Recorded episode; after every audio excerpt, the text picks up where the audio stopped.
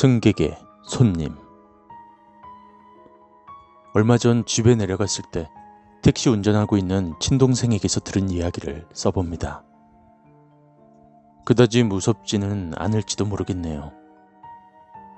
자정 무렵 어느 역 부근에서 회사원 차림의 남자를 태웠답니다. 그런데 그 사람이 얼마나 취했는지 목적지도 제대로 알려주지 않고선 직진! 이라던가 아까 사거리 에서 좌회전했어야 됐잖아!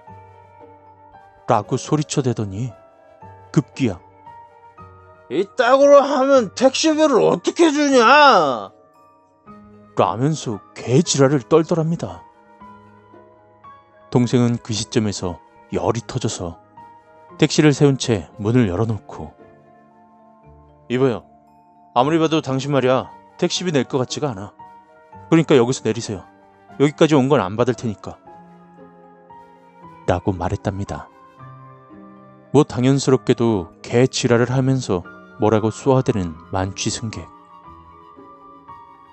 그러다 문득 시야의 끝자락에 사람이 보이는 듯 해서 고개를 돌려보았더니 택시 열린 문 쪽에 있는 인도에 여자가 서 있었다고 하네요.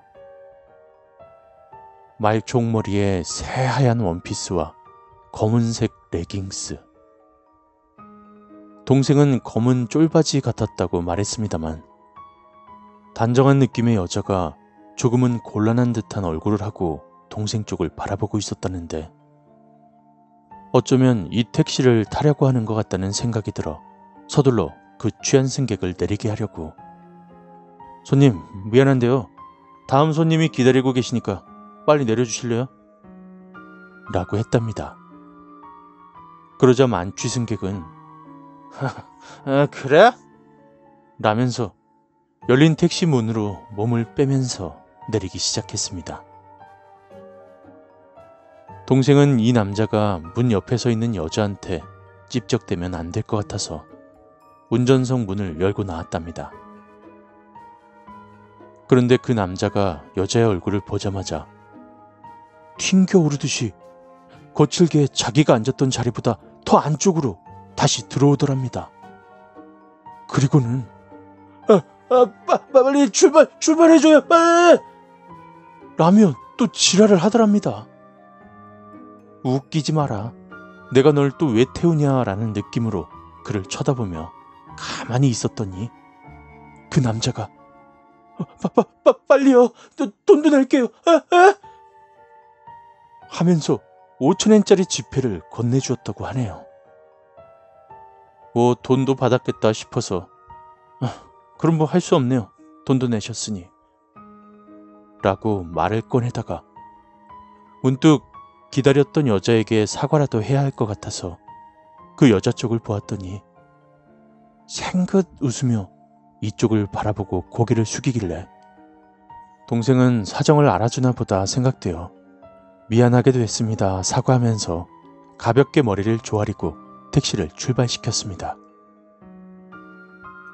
그 뒤로 아무 일도 없이 그 만취 승객을 집까지 태워다 주었는데 5천엔이나 나오는 거리도 아니어서 거스름돈을 주려고 했더니 어, 어, 필요 없어요. 아!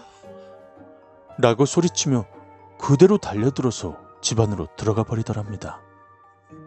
고참 이상하네 라고 생각한 동생은 택시를 돌려서 출발하려고 했습니다. 그런데 바로 앞이라고 생각해도 될 만큼 조금 떨어진 가로등 아래에 아까 그 여자가 서 있더랍니다. 비슷한 옷차림의 다른 여자겠지 하고 생각했는데 그 여자가 동생 쪽을 보고 고개를 숙이며 인사하는 순간 온몸에 소름이 돋았다고 하네요. 택시가 달려온 거리로 따져보아도 그 여자가 있을 수 있는 상황이 아니니까 이건 산 사람이 아니다 싶었답니다. 무엇보다 주변 풍경과는 사뭇 다르게 뭔가 붕 떠 있는 듯이 보였고 가로등 아래인데도 불구하고 그림자도 보이지 않았고 말이죠. 동생은 그대로 후진으로 사거리까지 쭉 내려가서는 방향을 틀어 회사로 돌아갔답니다. 후진으로 내려가는 동안 여자의 모습은 어느새 사라졌다고 하네요. 그리고 며칠 후 택시 회사로 전화가 한 통 오게 되었는데요. 요약하자면 일전에 당신네 회사 택시를 타고 도중에 쫓겨날 뻔했던 사람인데 거스름 돈도 못 받았다라는 소리. 동생은 아, 그 만치 승객이구만 하고 생각했답니다.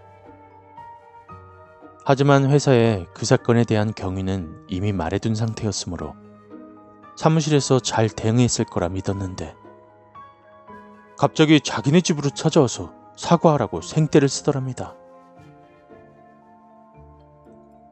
주소하고 이름, 전화번호 다 받았는데 이걸 어쩌죠?